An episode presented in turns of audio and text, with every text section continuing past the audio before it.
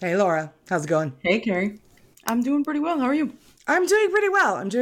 It's been a busy few weeks. We've been gone for a hot minute. But as always, guys, we want to talk to you about this amazing little drink. Is it in the camera? It is. Magic Mind.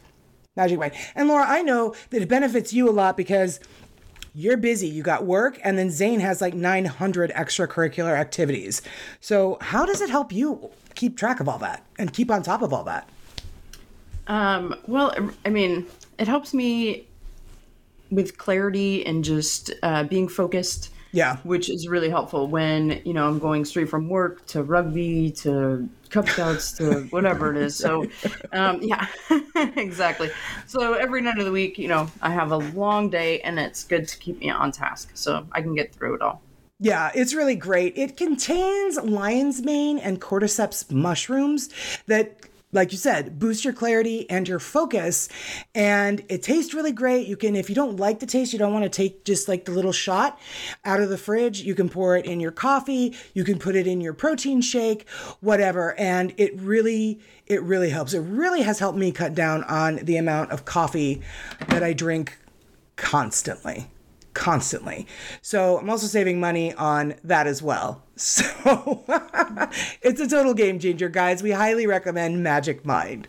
Do want to let you know that for the next 10 days, you guys can get 40% off of your subscription. All you have to do is go to magicmind.co/HOAH and enter in our code HOAH and you know, get onto wellness. You save money, you no more jitters, no more coffee. I mean, it's really, really great.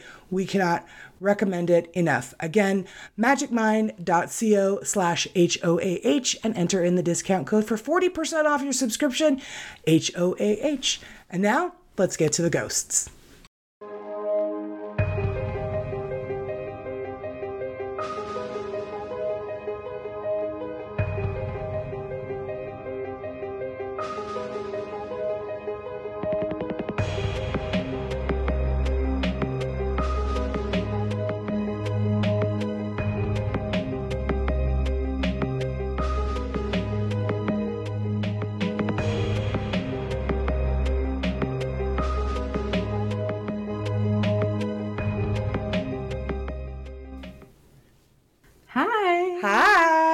Happy Halloween.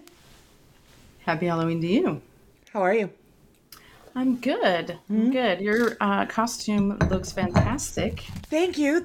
So does yours. Super excited when you sent me the picture. I was like, I love it. It's so great. Nice. Yeah. It's really great. And you've had this costume idea for a while now, haven't you? Yes. So I am Beetlejuice and I watched the movie, which I hadn't seen in ages. Oh God, yeah. With my niece, a few months back, I guess, and I was like, "Oh yeah." We decided that we were gonna do that for Halloween, so cool. I think she's still gonna do it. Pre-teens, they change their mind, but I am in it to win it. Right? Yeah, she was gonna be Lydia. She was gonna be Lydia, right? Right. Yeah. So yes. That's very cool. I love it. Mm-hmm. I love it. I am the Mad Hatter.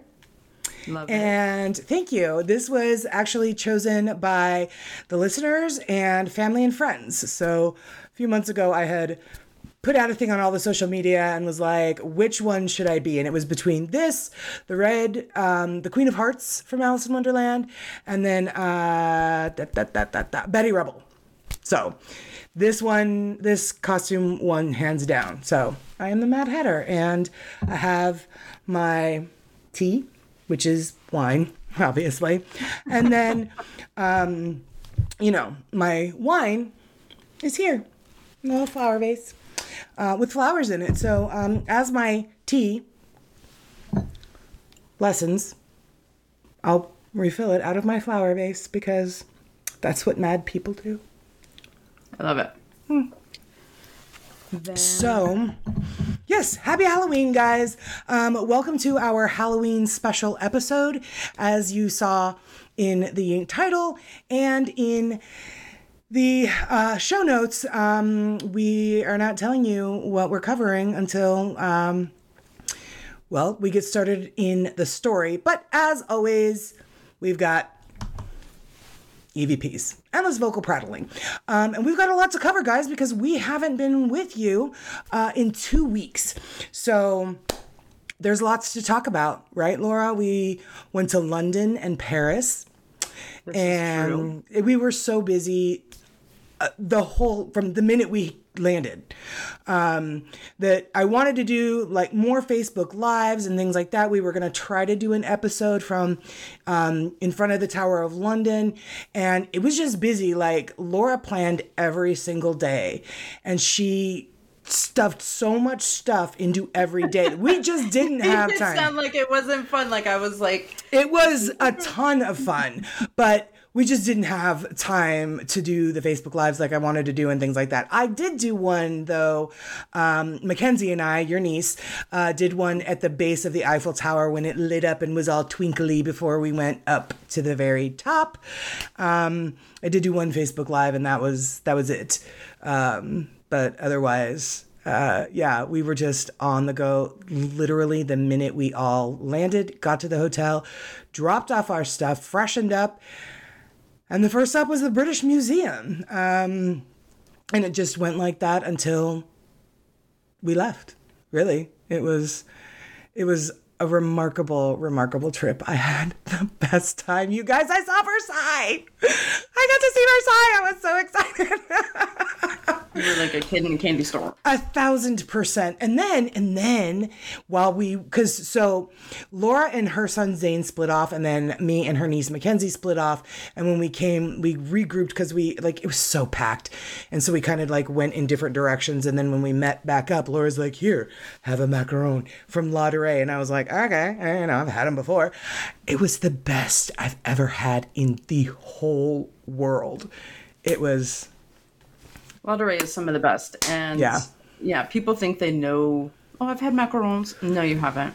Yeah, right? That's what I said. It's a very different thing when you have a proper one versus like when you pick up here and there. It's not the same thing because they kind of melt in your mouth, and the taste is very specific to whatever flavor you get and very intense. They're very...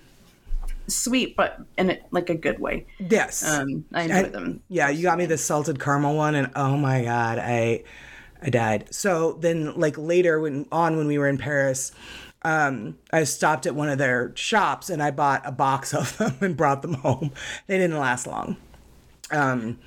No, they don't. I usually bring them home too. I did discover that there are. I think in New York there might be a store as well, but there's a couple in California. So when I happened to be at the Glendale Galleria, and I didn't know that there was a store there, but I walked by, I was all, Ladurée, what? No. Stop it. $8 later, I was stuffed in macarons. Seriously. Sorry, guys, I'm going to be adjusting my hat a lot during this episode because I've got it on over my headphones, which are over my wig. So it's a thing. And if you watched last year's Halloween episode, I had the same freaking problem. So Laura found earbuds, which... big cheater. But yeah, so sorry about that. But there are two in Washington, D.C. too, which is just 3 hours up the road. Mm-hmm. Yeah. Yeah. So there are some stateside, not just in Europe. So if you happen to pass by one, I would highly recommend it. I know they're pricey. They are. They are pricey. But it's a nice little treat. Yeah. If you haven't had one before, they're pretty amazing. They're so good. My God, I can't even deal with how good they are. So Laura, what was your favorite part in London and then in Paris?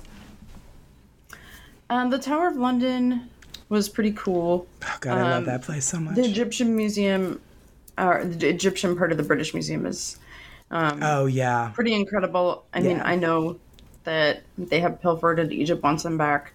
And Greece too. So there's Easter Island wants her. Everybody wants her stuff back from Britain, basically. But right, if you happen to be there, I've seen a lot of Egyptian exhibits, other places, big museums.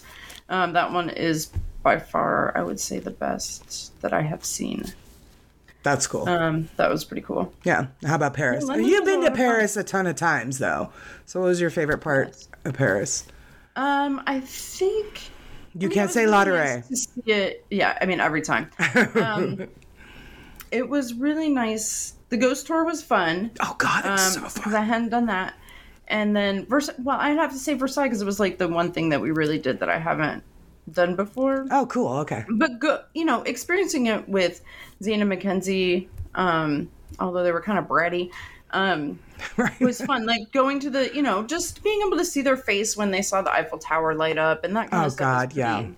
It's pretty cool to be able to do that. Yeah. Yeah. They enjoyed the ghost tour too, especially Zane, because he ended up being the tour guide's like little buddy, walking along with him. And we were like in the back and Zane's like walking along in the front with the tour guide. We were like, all right, well, you know, as long as we can keep an eye on you. History buff.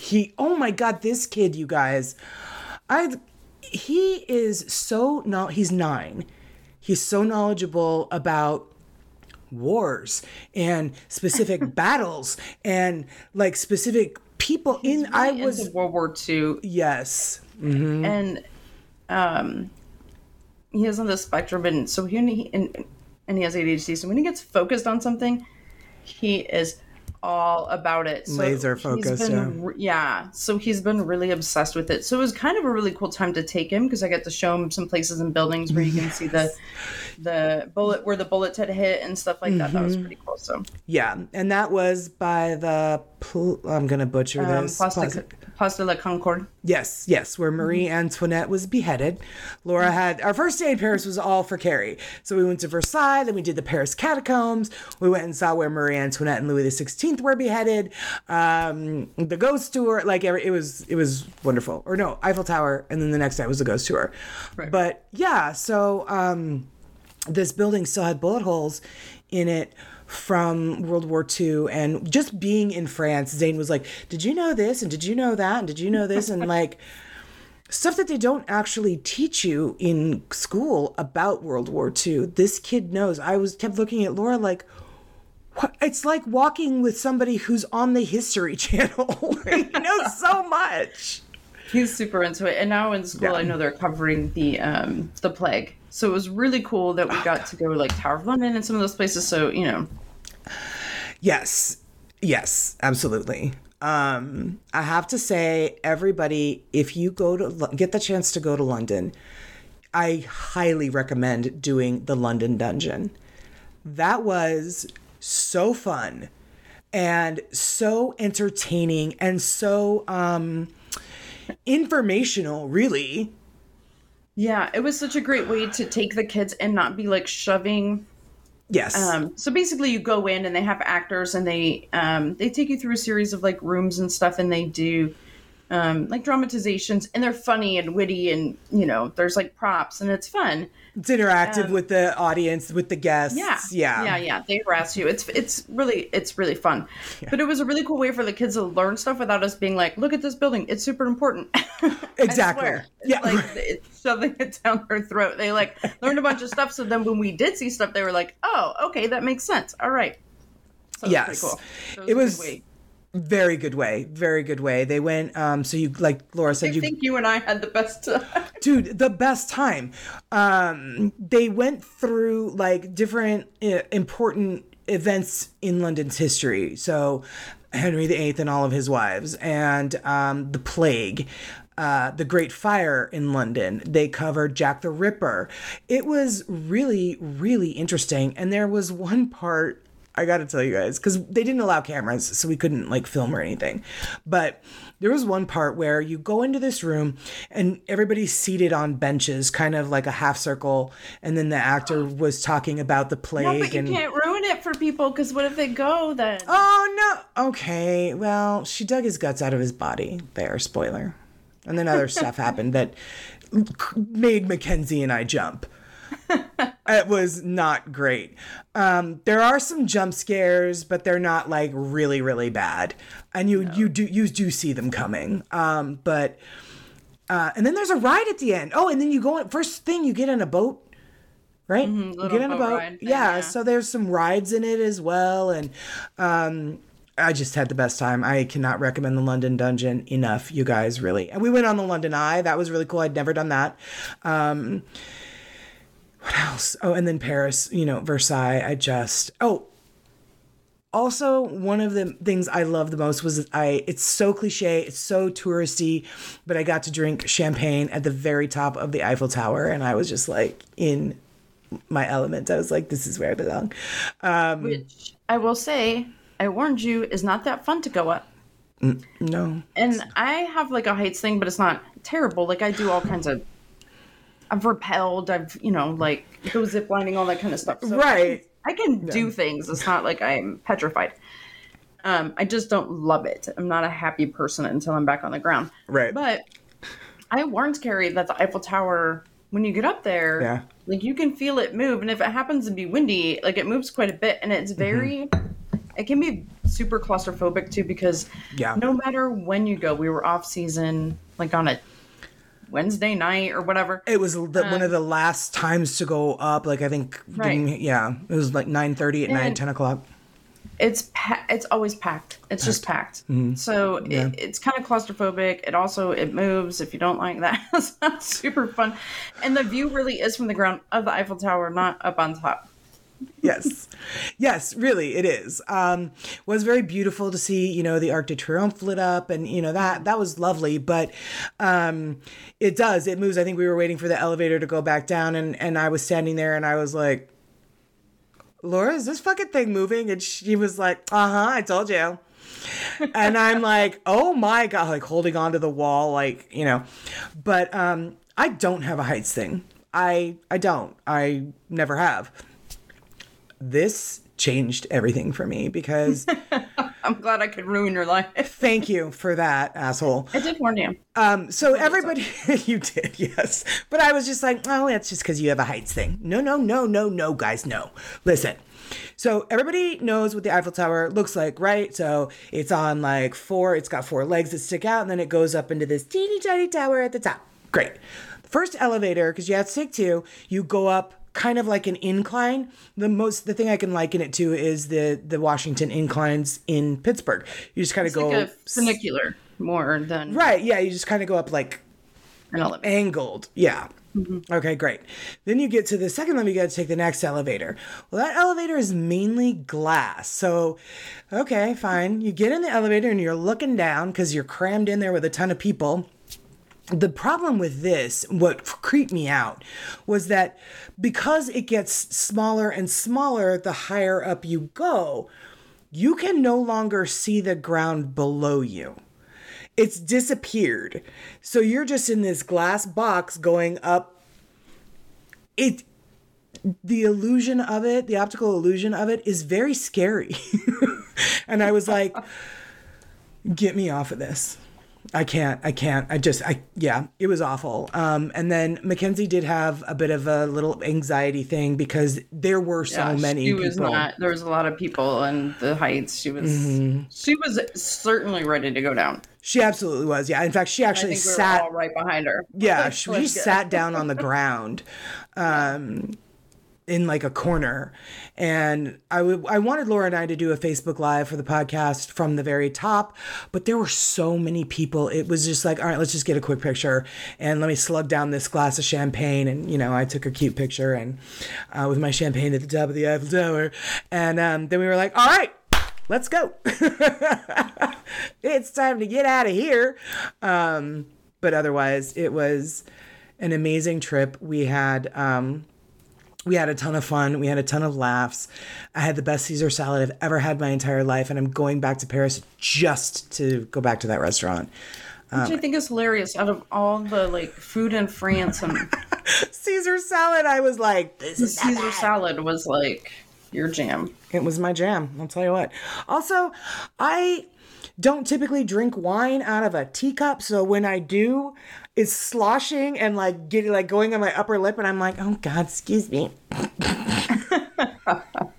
Listen, we all know that you're just throwing it back. Mm-hmm. Essentially, yes. So that was our London and Paris trip, and we had a really great time. Westminster Abbey, you know, the whole bit. And then we got home, and I promptly got the flu and was sick.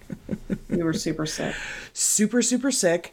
Wanted to die. It was awful. Which is ironic because I had a flu shot like a month before. But I can only imagine what it would have been like had I not been vaccinated for it.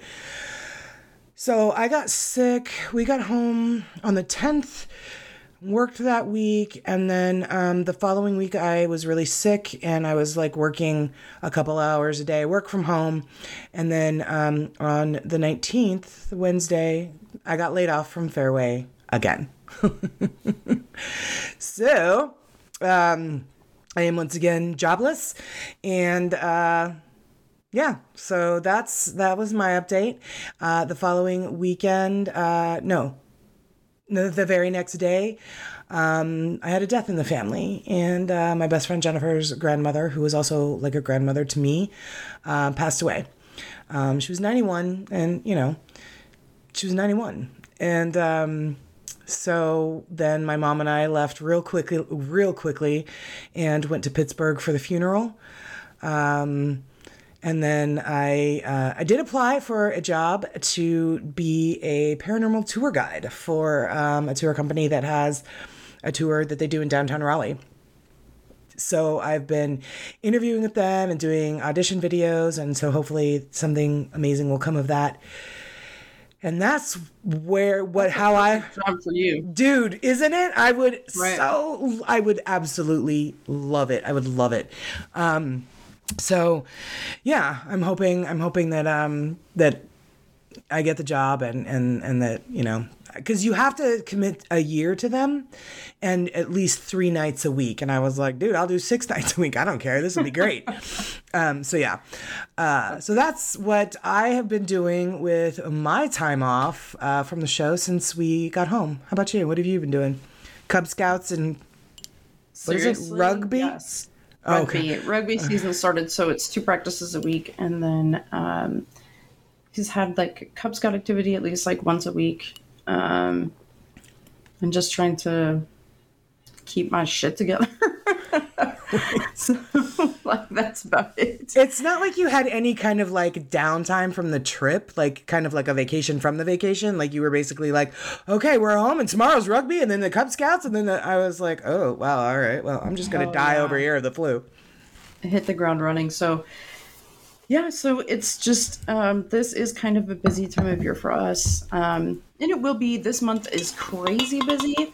And then next month, rugby takes a break and, holidays. Oh, but my best friend's coming into town, so, which is super exciting. But oh, yay. It's a shame she couldn't meet us in Paris. I know. But her kids had school, so it was hard. And then the little one, I think it's a lot of cold. But, we'll definitely be doing something good eventually, I'm sure. Oh, I'm sure. I can't wait to meet her. I mean, I know you can wait for me to meet her because, we'll talk shit about you, but. Probably. I mean. She's a hoot. So I'm really looking forward to that. That'll be good times. That's wonderful. Love it. That's awesome. And Halloween. I'm getting ready. I have the coolest. I've been decorating. It's going to be amazing. It is going to be amazing. Last year was our first Halloween in our new home, and Coy had always wanted. You just moved in right before Halloween, didn't you? Yeah, the movers came the next day. Yeah, that's right. Yeah. Coy had always wanted to be that house that gives out full-size candy bars. So we did that last year. And we got them from Costco, and they were 2 boxes of 30 full-size candy bars. Well, we ran out of candy about an hour and 45 minutes into trick-or-treating. So this year, the neighborhood, because I live in a brand new development, it's pretty much done, as are the neighboring developments. So there's way more kids. So this year, he wanted to do it again because now we've set a precedent, right? Now we're known as the house that gives out full-size candy bars. We had to order 5 boxes this year. Wow. I did 3 boxes from Costco. Yeah. The full-size one. But because my neighborhood is gated, there are a lot of kids in it. But usually it's just the kids that live here. So I'm hoping, I can't imagine that I would run out. Oh, God. I hope 150 candy bars. I hope I don't run out. Yeah, for real. But yeah, we're going to have to just be real particular, because last year, like, the parents were like, oh, I love that. And I'm like, you can have one. Like, you know, in my neighborhood, it's so fucking cool. Like, people grill out and like the neighbors kind of congregate in everyone's driveway, and this one house grills. And so you can go over and get a hot dog or a hamburger. And then three houses in the neighborhood are giving out Jell-O shots to the parents. And it's just, it's such a fun. That's how my neighborhood is too. Yes. It's a hoot. Yeah. Yes. People were giving me shots last year. And all kinds of stuff was pretty fun. So exciting. Yeah, it's really lovely to be a part of a community like this, so we're really looking forward to it. My mom's like, you should get dressed up in your costume, and I'm like, oh, you know what, I might. It's a little hot, I'm gonna be real honest with you guys. This is freaking polyester. It's like the sleeves are tight and like the wig is hot. I haven't had long hair in forever. But we'll be outside, and I think the high is like supposed to be like 61 that day, so I think I should be okay. Nice. I'm going to put a fire pit out in my driveway, and that's going to be so freaking cool. I'm really going to be in costume, and we're going to, I'm going to sit outside, and I love it. Yeah. And hand out candy, and yeah. Mm-hmm. I'm really looking forward to it. It's going to be a lot of fun. Yeah, it's going to be a lot of fun. So yeah, guys, that is what we have been doing in the 2 weeks that we have been away from you. We have missed you very, very much. We have a really cool show to bring you tonight. Yeah, I guess that's it. Let's go ahead. I'm like, I don't know what I'm out of practice. I don't know how to do this. Also, I don't have my script up, so please hold the line. Okay. Yeah, hold on just a sec. Uh-oh, hold on. I'm having problems. Okay. Yeah, this isn't working. All right. We are going to be right back while I find my script. You guys sit tight. For you, it'll be just a teeny blip of time. Hang on. All right, guys, we are back. My script wasn't loading. Sorry. Anyway. So this is, like I said at the beginning, this is our Halloween special, and we were being kind of secretive about it because you guys always know what the episode is before we announce it on the show. So this time we're not going to tell you anything except for right now when Laura gives the sources and tells you who we're covering tonight. Okay, so sources first, Britannica.com, LiveScience.com, NBCNews.com, nodo.newtonic.com/Dracula-facts. So now you kind of know a little bit. No. And rent.com. So we are covering Vlad the Impaler. Woohoo! Yay! Hashtag Count Dracula. Hashtag Count Dracula, yes. So, yes, we are covering Vlad the Impaler. Hold on. What is the problem now? Good night. Even my system isn't working and doing its normal thing. Okay, yes. He is the inspiration for Dracula. So we decided that he would be a great topic to discuss on our Halloween episode. Laura, it's one of those, you know, guys, like we like to do sometimes, part and parcel. Laura's going to do first half. I'm bringing it home with the second half. So Laura, go ahead and let's get started on this crazy motherfucker. My hat! I love it. Oh, no. Count Dracula is one of the most famous characters in literature, created by Bram Stoker as the main antagonist of his 1897 horror novel, Dracula. The character has since achieved legendary status and has been featured in hundreds of movies and novels, and, I mean, come on. Yeah. Legends of vampires go back centuries, but few names have cast more terror into the human heart than Dracula. Yes. However, the fictional character created Stoker was in fact based on a real historical figure called Vlad the Impaler. Sounds like a lovely fellow. Right. So Dracula is linked to Transylvania, but the real historic Dracula, Vlad III, never owned anything in Transylvania. Bran Castle, a modern-day tourist attraction in Transylvania that is often referred to as Dracula's Castle, was never the residence of the, I'm going to do my best, Wallachian prince. You know what? I buy it. I say we go with that because I was going to say it however you said it when I get to my part. So Wallachian it is. All right.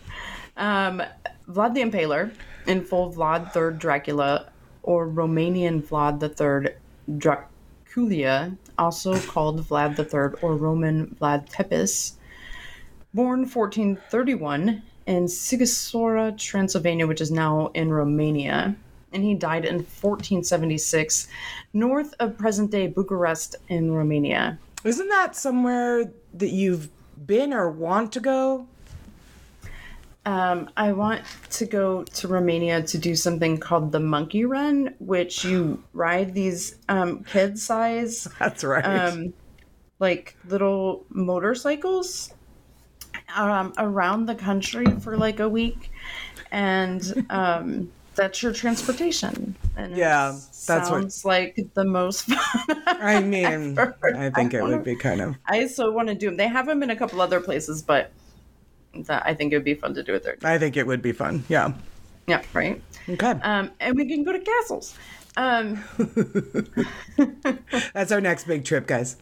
Right. So the military governor or prince of Wallachia, whose cruel methods of punishing his enemies gained notoriety in 15th century Europe. So Vlad was the second of four brothers born into the noble family of Vlad II Dracul.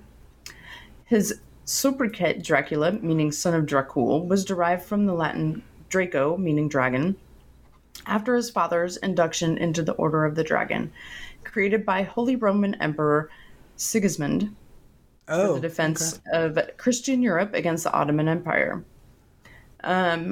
You always know the Catholic Church is behind it. Vlad moved to Târgoviște, Wallachia, in 1436 when his father assumed leadership of the Wallachian Principality.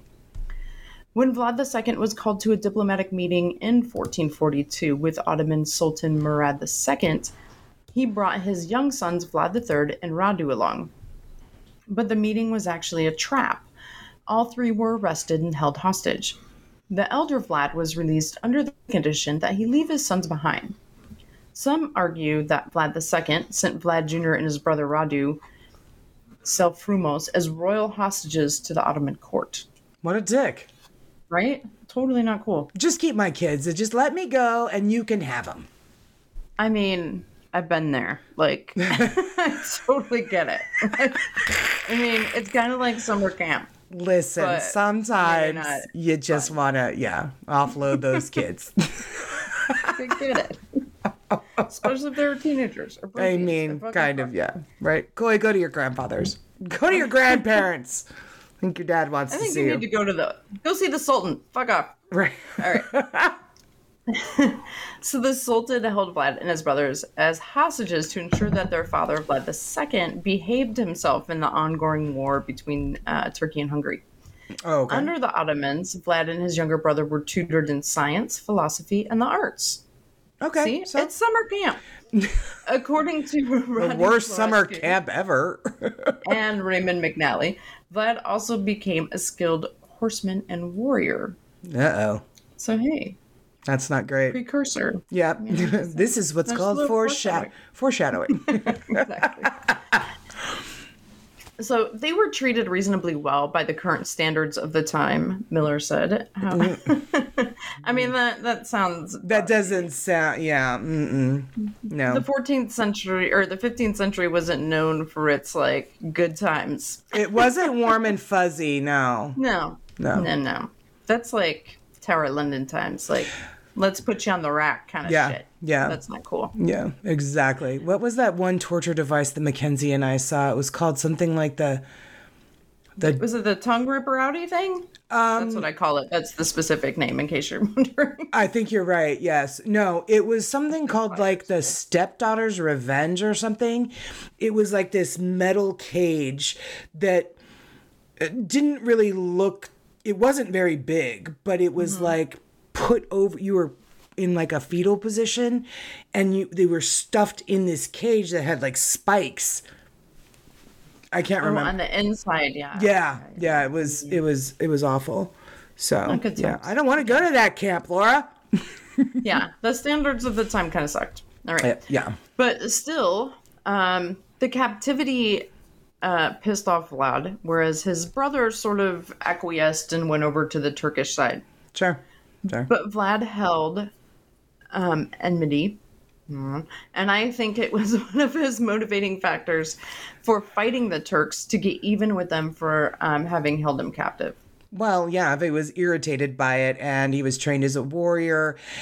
This is all just building up to bad times at Ridgemont High. I mean, pretty much. Yeah.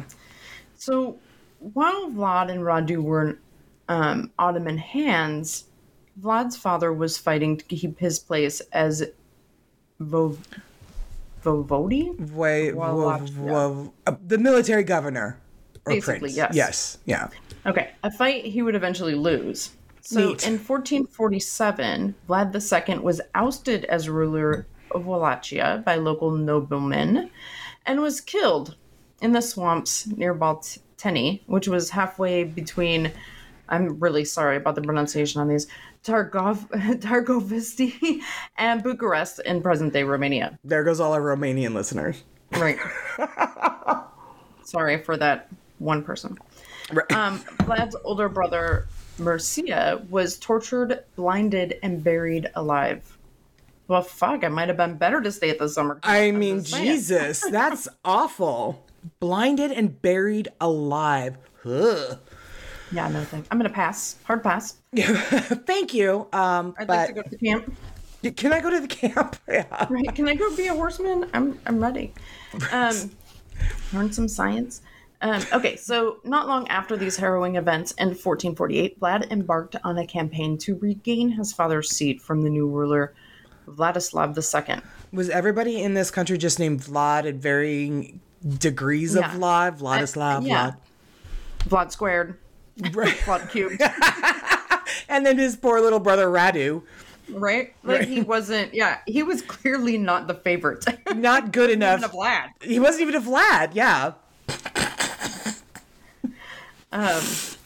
So his first attempt at the throne relied on the military support of the Ottoman governors of the cities along the Danube River in northern Bulgaria, according to Curta. Vlad also took advantage of the fact that Vladislav was absent at the time, having gone to the Balkans to fight the Ottomans for the governor of Hungary at that time, John Hunyadi. When I first read that, I read John Hyundai. You know, the car manufacturer in Romania and Bucharest or wherever. 10-year warranty. So Vlad won back his father's seat, but his time as ruler of Wallachia was short-lived. He was deposed after only 2 months when Vladislav II returned and took back the throne of Wallachia with the assistance of Hunyadi, or Hyundai. Hyundai. As it was also known. Little is known about Vlad III's whereabouts between 1448 and 1456, but it is known that he switched sides in the Ottoman-Hungarian conflict, giving up his ties with the Ottoman governors of the Danube cities and obtaining military support from King Ladislaus V of Hungary. Are you sure it's not Good King Wenceslas? Yeah, whatever. No, it's not a happy Christmas story. It could be. Who happened to dislike Vlad's rival, Vladislav II of Wallachia, who we know is just terrible, right? I mean, awful. He's a really great guy when we get further into this. Oh, okay, cool. So Vlad III's political and military attack truly came to the forefront amid the fall of Constantinople in 1453. God, this is so long ago. Is it, though? Yeah, it is. Istanbul. Don't make me do math, Laura. You know I'm bad at it. All right. After the fall, the Ottomans were in a position to invade all of Europe. Oops. In July 1456, as the Ottomans and Hunyadi's forces were locked in battle, Vlad led a small force of exiled noblemen, Hungarians, and Romanian mercenaries against his old enemy, Vladislav II, at Târgoviște. He had the satisfaction of killing his mortal enemy and his father's assassin in hand-to-hand combat. Wow, all right. So Vladislav II is out. Ixnade. Ixnay. All right. And Hyundai is in, along with Vlad and Volkswagen. Right. Good. Absolutely. Okay. All right. I'm on track. Cool. So Vlad, who had already solidified his anti-Ottoman position, was proclaimed the new governor of Wallachia in 1456. One of his first orders of business in his new role was to stop paying an annual tribute to the Ottoman Sultan, a measure that had formerly ensured peace between Wallachia and the Ottomans. Cool. That ought to go over real well. I mean, they love that. I mean, if Game of Thrones has taught us nothing, it's that you don't stop paying your tribute. And get dragons.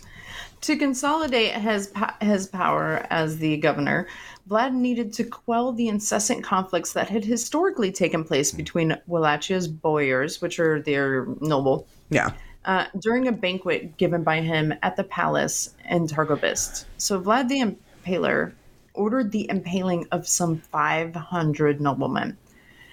Maybe it was really only 50, but 500 sounds good. It sounds real dramatic for the story. Yeah. I like it. Yeah. So with maybe it was a typo. Maybe it was a typo. Maybe they accidentally just hit the zero and they were typing this up. Maybe. With the accusation that their shameless disunity was the cause of the frequent changing of the princes in Wallachia. Maybe that's because they kept dying.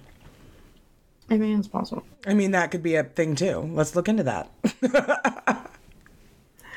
This is just one of many gruesome events that earned Vlad his posthumous nickname, Vlad the Impaler.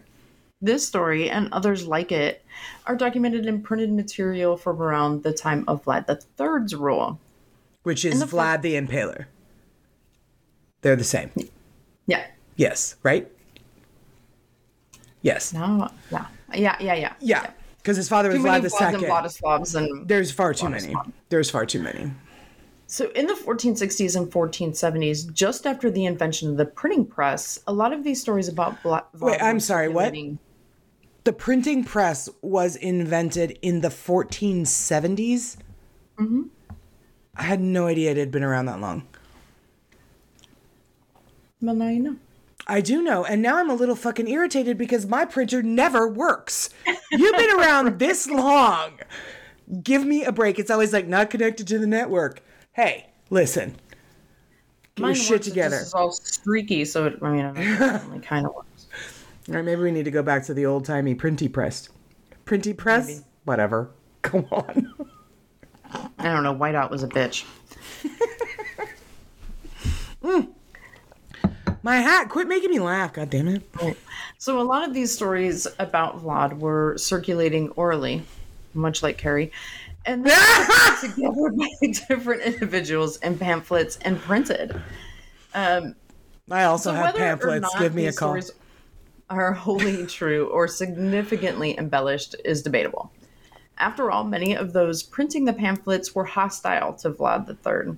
But some of the pamphlets from his time tell almost the exact same gruesome stories about Vlad, leading Miller to believe that the tales were at least partially historically accurate. One person, okay, maybe it's a lie. Two people, okay, maybe it's a rumor. But like 100 people, there might actually be something to this. You know? I agree. Okay, good. Thank you.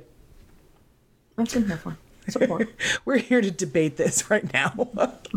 Getting to the bottom of it, guys. Some of these legends were also collected and published in a book called The Tale of Dracula, which came out in 1490, if you're looking for it, at your local newsstand, by a monk who presented Vlad III as a fierce but just ruler. Sure. All right. Vlad is credited with impaling dozens of Saxon merchants in Kronstadt, which is present-day Brasov, Romania, who were once allied with the noblemen in 1456. I mean, fuck the Saxons. Around the same time, a group of Ottoman envoys allegedly had an audience with Vlad, but declined to remove their turbans, citing a religious custom.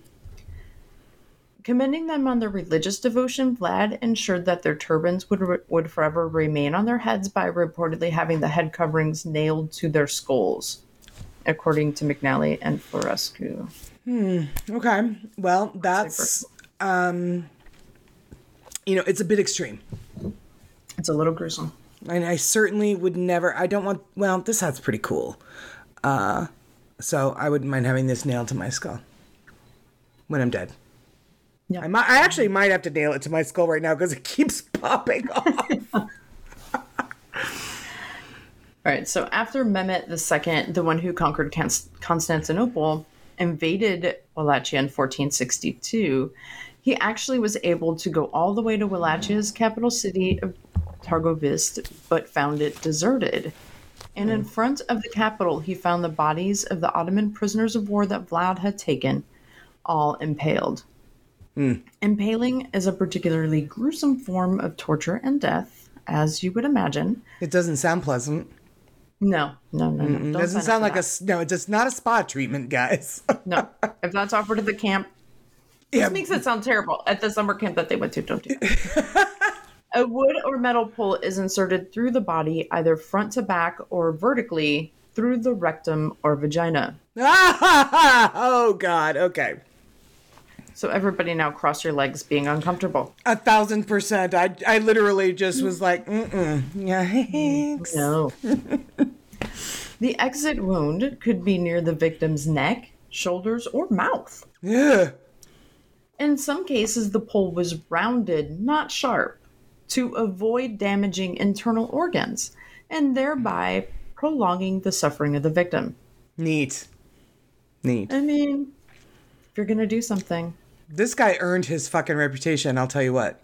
He sure did. Yeah. The pole was then raised vertically to display the victim's torment.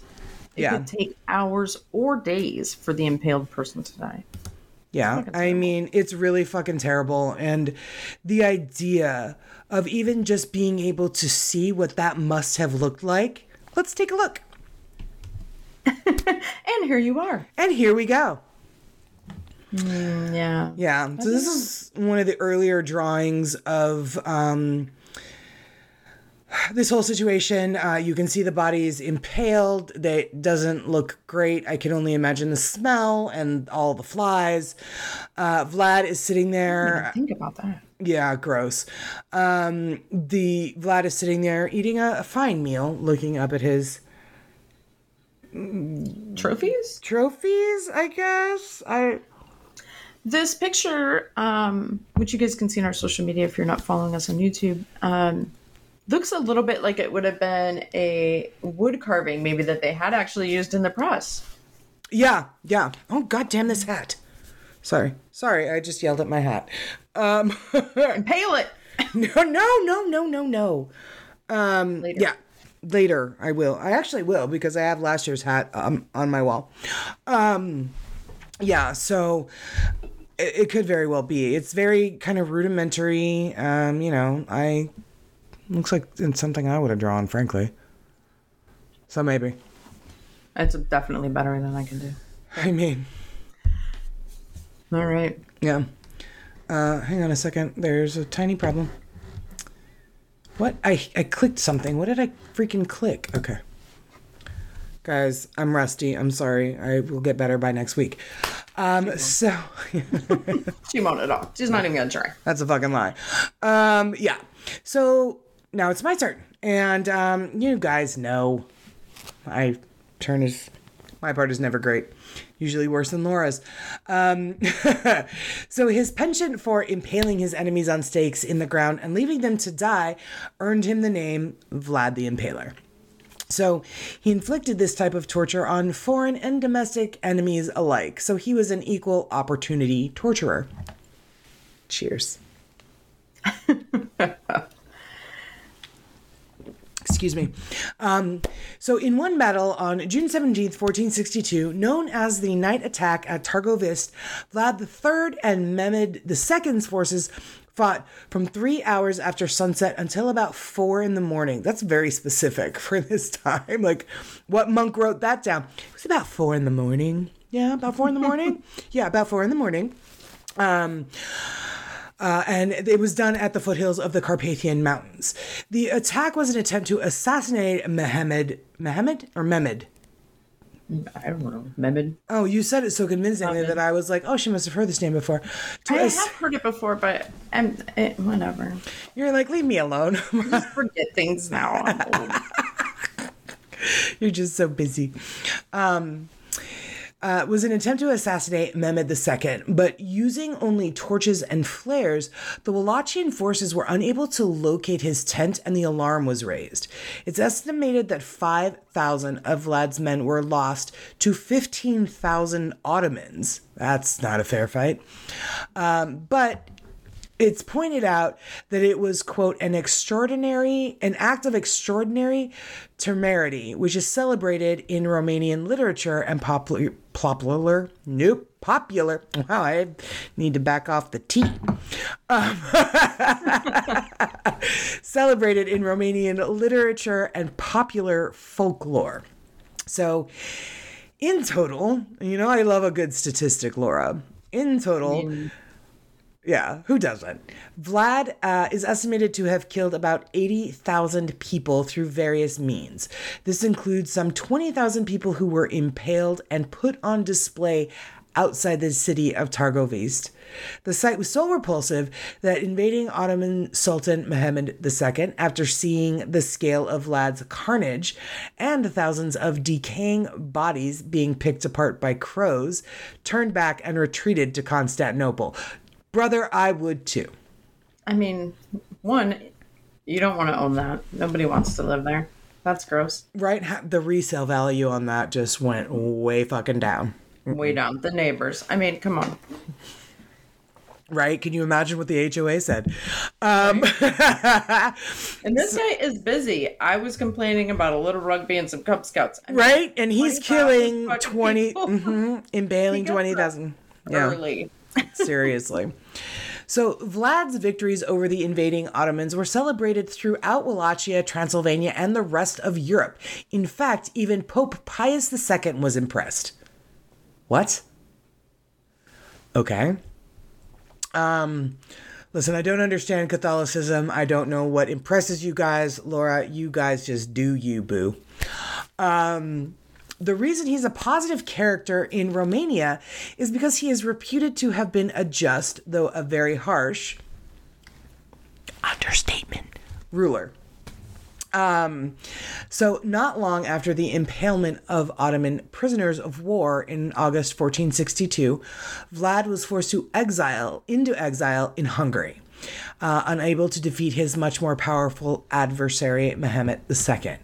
So even though Mehmet II was utterly repulsed and probably violently throwing up at seeing all those bodies, he still was able to defeat Vlad. He was imprisoned for a number of years during his exile, though during that same time, he did get married and had 2 children. Mommy, what does Daddy do for a living? A little bit. That was an awkward conversation I bet she had to have. So now remember Vlad's younger brother who wasn't cool enough to be a Vlad? He was Radu. This guy, who had sided with the Ottomans during the ongoing military campaigns, took over the governance of Wallachia after his brother's imprisonment. But after Radu's death in 1475, local noblemen, as well as the rulers of several nearby principalities, favored Vlad's return to power shortly after he was released. I mean, obviously. We got to get him out of jail before we can bring him back to, the throne or whatever. Good for Radu, though. Like, what a fuck you to all the Vlads and Vladislavs and all that. Like, right? Well, the last fucking laugh, huh? Here I am on the Iron Throne, and you're in fucking prison. Right? I mean, prison couldn't have been too bad. Prison couldn't have been too bad. He got married and had 2 kids. Right? Conjugal visits are where it's at. Okay. I mean, just ask Richard Ramirez. Oh, no. Sorry. Sorry. That was awful. But oh, it was teeth. Oh, well, he had his teeth fixed. It's fine. The teeth is the worst part for you. He fucking slaughtered, 17 people. Yeah, but, you don't see that. The conjugal visit thing, I just see that predator mouth fucking. Predator mouth. Oh my God. Stay tuned for our true crime podcast, guys. Call Predator Mel. Call Predator. Dude, that's kind of good. Anyway, so in 1476, while marching, let's talk about this other shitty guy. In 1476, while marching to yet another battle with the Ottomans, Vlad and a small vanguard of soldiers were ambushed. And Vlad was killed and beheaded. Eye for an eye leaves the whole world blind. What is that saying? By most reports, his head was delivered to Mehmet II in Constantinople as a trophy to be displayed above the city's gates. Why can't people just bury motherfuckers? Why are they constantly like, hey, look at all these people we killed and we're going to leave them out in front of our front yard to decay and get disgusting? Why? It's a warning. I mean, yeah, or couldn't you just get a sign that said beware of dog? Or, I mean, God. Like, if I had a dead body at the bottom of my driveway, no one would come knock on my door. I believe the police probably would. I mean, maybe not. Then everybody else would leave me the fuck alone. I mean, I sure would. That's a guarantee. I mean, it would put a damper on my Prime deliveries, but... They're just throwing them into the little, like, cul-de-sac area you live in. Toss them in. They're giving them to the neighbor. Could you take that to her? I'm not going over there. Now, there is much controversy over the location of Vlad III's tomb. You know I love a good tomb. According to Konstantin Rezasevici, wow, all right. I think I killed that name in a good way. In a study published in 2002 in the Journal of Dracula Studies, which, by the way, is an actual thing. There is a Journal of Dracula Studies. How come we are not signed up for this? We should. I know. Is it a magazine? Can we get it monthly? What's going on here? I'll look into it. All right. So it is said that he was buried in the monastery church in Snagov. Sure. On the northern edge of the modern city of Bucharest. Why can't they just call it the modern day Bucharest? Why were we going through all this? In accordance with the traditions of his time. But recently, historians have questioned whether Vlad might actually be buried at the monastery of Comana between Bucharest and the Danube, which is close to the presumed location of the battle in which Vlad was killed. Okay. Also, he was such a terrible guy and, like, did all this horrible stuff, granted, in the name of war, but why is he being buried in monasteries? Like, either way, I feel like that's just... Because he defended the Holy Roman Empire against the Ottomans. Okay. All right. Gotcha. Yes. And also, is it just his body and not his head? Like, what happened to his head? Did they send it back? No, it's still rotting outside Mehmet's gate. It's just hanging out. Well, no. Constantinople is now Istanbul. Okay, well, then it's in Istanbul in someone's front yard. I don't know. I'll go look. We'll be right back while Laura checks this out. So one thing is for certain, however. Unlike Stoker's Count Dracula, Vlad III most definitely did die. Only the harrowing tales of his years as ruler for Wallachia remain to haunt the modern world. So that is the story of Vlad the Impaler. However, I do have some fun facts, and you guys know how much I love a good fun fact, and I have quite a few. So Dracula is the most featured character in movies after Sherlock Holmes. Did you know that? I'm actually kind of surprised that Dracula isn't above Sherlock Holmes, but... Right? I was kind of surprised. Yeah, I was kind of surprised too. So the character's popularity can be gauged from the fact that more than 200 films have been made that feature him in a major role. The number is second only to Sherlock Holmes, as I said in the title. Also, more than 1,000 novels have been written which feature the vampire Dracula. And remember what Laura said, Dracula actually was his name because it was a Romanian take on Latin Dracul, which meant dragon. So his name actually was Dracula. Dracula, as we all know and love him, his gentlemanly manners are inspired from the actor Henry Irving. So Though previously vampires were often portrayed as repulsive, corpse-like creatures, Bram Stoker's Dracula displays an aristocratic charm. And I have to say, I absolutely loved Gary Oldman as Dracula. It was great. Fuck, he was so great. Oh my God. His real-life inspiration for the dramatic, sweeping gestures and gentlemanly mannerisms of Dracula was actor-manager Henry Irving, who is also the first actor to be awarded a knighthood, which I think is really cool because, you know, I love everything about the British monarchy.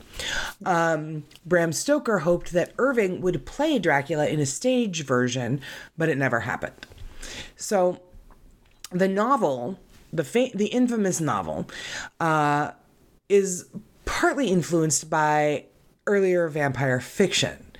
So although Dracula is the most famous vampire novel, it's actually not the first. It's partly inspired by the Gothic novella Carmilla, which was written 26 years earlier. Written by Joseph Sheridan Le Fanu, Carmilla tells the story of a lesbian vampire who preys on a lonely young woman. So, you're writing the book down, aren't you? You're right. Writing the title down. Mom, what was this again? I'm sorry. Erotic fiction, what? Yeah. Joseph Sheridan Le Fanu. It's called Carmilla.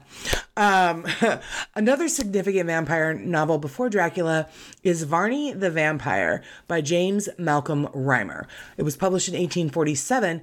Varney the Vampire significantly influenced vampire fiction, including Dracula. However, I do have to say that Varney the Vampire kind of makes me think of...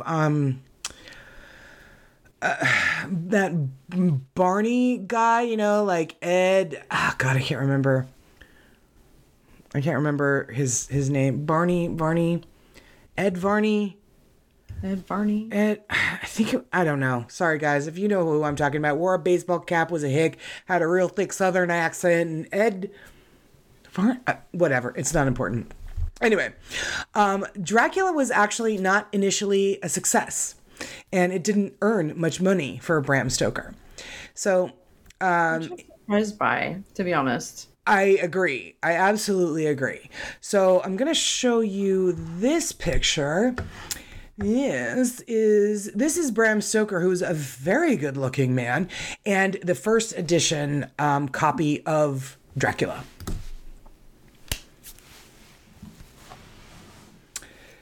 He's hot. This is... He's a good-looking man. Yeah?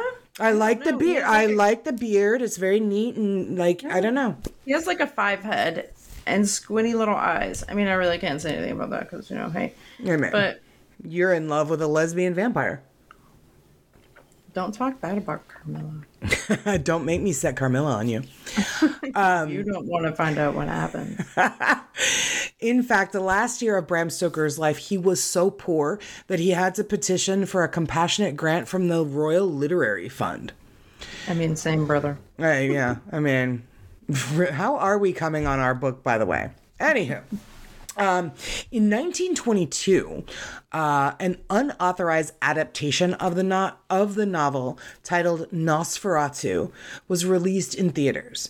During the resulting legal battle between Bram Stoker's widow and the director, the popularity of the novel began to grow. And in 1931, an American movie version was released, which was directed by Todd Browning with the one and only Bela Lugosi playing the title character. Since then, the novel has never been out of print and has reached a legendary, iconic status. That's really cool. Oops, sorry about that. I swear I'll get this down, guys, I promise. So, shut up. So the 1931 movie Dracula is considered a classic. It was a blockbuster, and today it is widely regarded as a classic in its genre. In 2000, the United States Library of Congress deemed the film culturally significant and selected it for preservation in the National Film Registry. Now in 2003, Count Dracula, as portrayed by Bela Lugosi, was named the 33rd greatest movie villain by the American Film Institute. That's cool. Right? All because of this freaking Vlad the Impaler, mm-hmm. who didn't mind the smell of a rotting corpse. So, as we, mentioned in the beginning, due to Dracula, Transylvania is associated with vampires. Again, Dracula is one of the most famous characters. It appears frequently in popular culture, from literature to stage to films to games to songs to comics to breakfast cereals, which also Count Chocula is one of Coy's favorite cereals. He has been...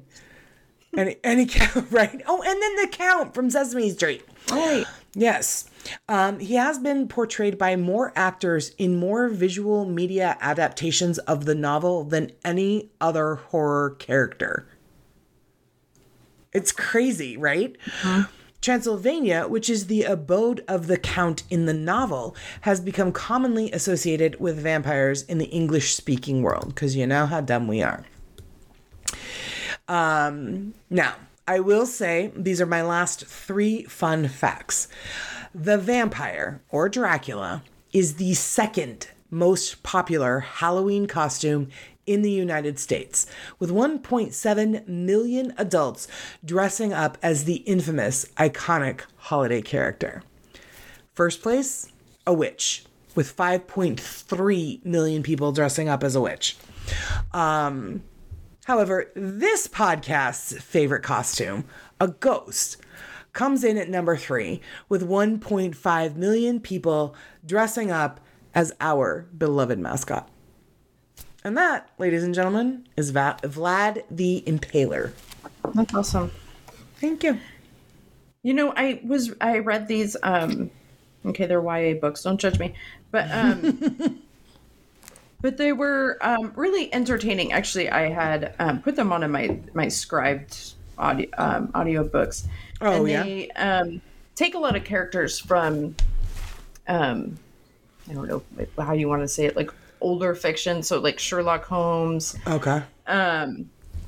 There's Carmilla's in there. You have Vlad is in there. It's the daughter of like Dr. Jekyll and Mr. Hyde and stuff like that. Oh, so really? They're really good. The first one is the case of the curious case of the alchemist's daughter. There's 3 of them. Is this Nancy Drew? No, they're by Theodore Goss. The Strange Case of the Alchemist's Daughter. Oh, okay. But yeah, if it sounded very Nancy Drew-y. Listeners are into that. They're very entertaining. That's really cool. I did give one to my niece, and she really liked it too. So. Oh, cool. Okay. Yeah. Yeah, they're just. It was something while I'm working to listen to, but I ended up really enjoying them, and I was like, oh, these are so fun. That's so great. That's really great. I really like them. Yeah. I think I probably would actually. I you know what, I'm going to be honest, and I don't actually care what anyone thinks, but I was a big fan of the Twilight movies and the books. I read all the books. I watched all the movies. I really thought that was a very interesting story.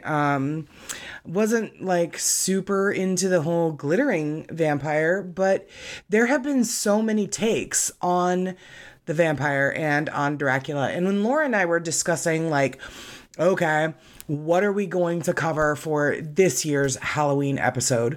I got to thinking, well, what's the most popular Halloween costume? And Dracula is so iconic. Turns out he's the number 2 most popular, but that's okay. A witch is, kind of dope. I think that's pretty cool. I kind of bummed that a ghost is only number 3, but at least it's in the top 5. Also, this hat, guys, I'm ditching it. But yeah, it's iconic. Yeah. Everybody knows vampires, Dracula. Mm-hmm. Yeah. The lore, garlic, crosses, holy water, the whole bit in a coffin, and bats, and all kinds of stuff. There was a show on Netflix. I think it was Netflix. And it was an English show. It was like a 5-part series about a vampire. God, I'm sorry I brought it up because now I'm like, I don't even remember. But it was so good. It was really good. And God damn it, I don't remember. Yeah, I'll post it on the social media. Well, those, I mean, just think about it, like those, the Vampire Diary shows, and then all the that they had. Those are hugely popular. Hugely popular, yeah. They're still on. God damn.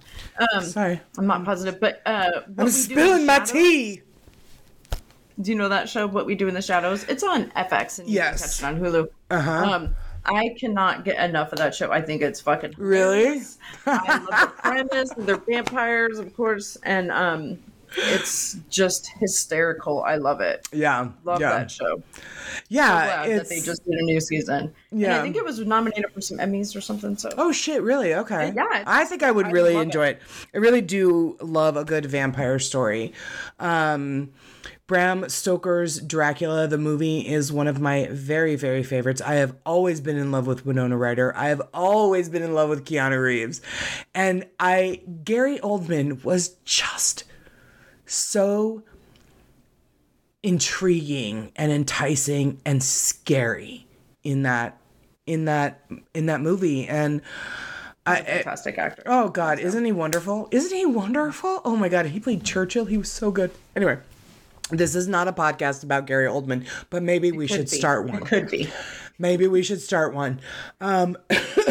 So yeah, guys, that is Vlad the Impaler, the inspiration for one of the most popular horror figures in the world, Dracula. So, yeah. To that end, Laura, that's all I got. Do you have anything to close out this Halloween episode? Just happy Halloween, everybody. I hope that you have a very safe and fun time. Yes. If anybody gives you THC gummies, go ahead and just send them on to me. People don't really hand those out. I wish. All right. That's all I got. Everybody go to Laura's because we know what she's going to fucking have. Full-size candy bars. I know, right? I never went to a house that had full-size candy bars, but...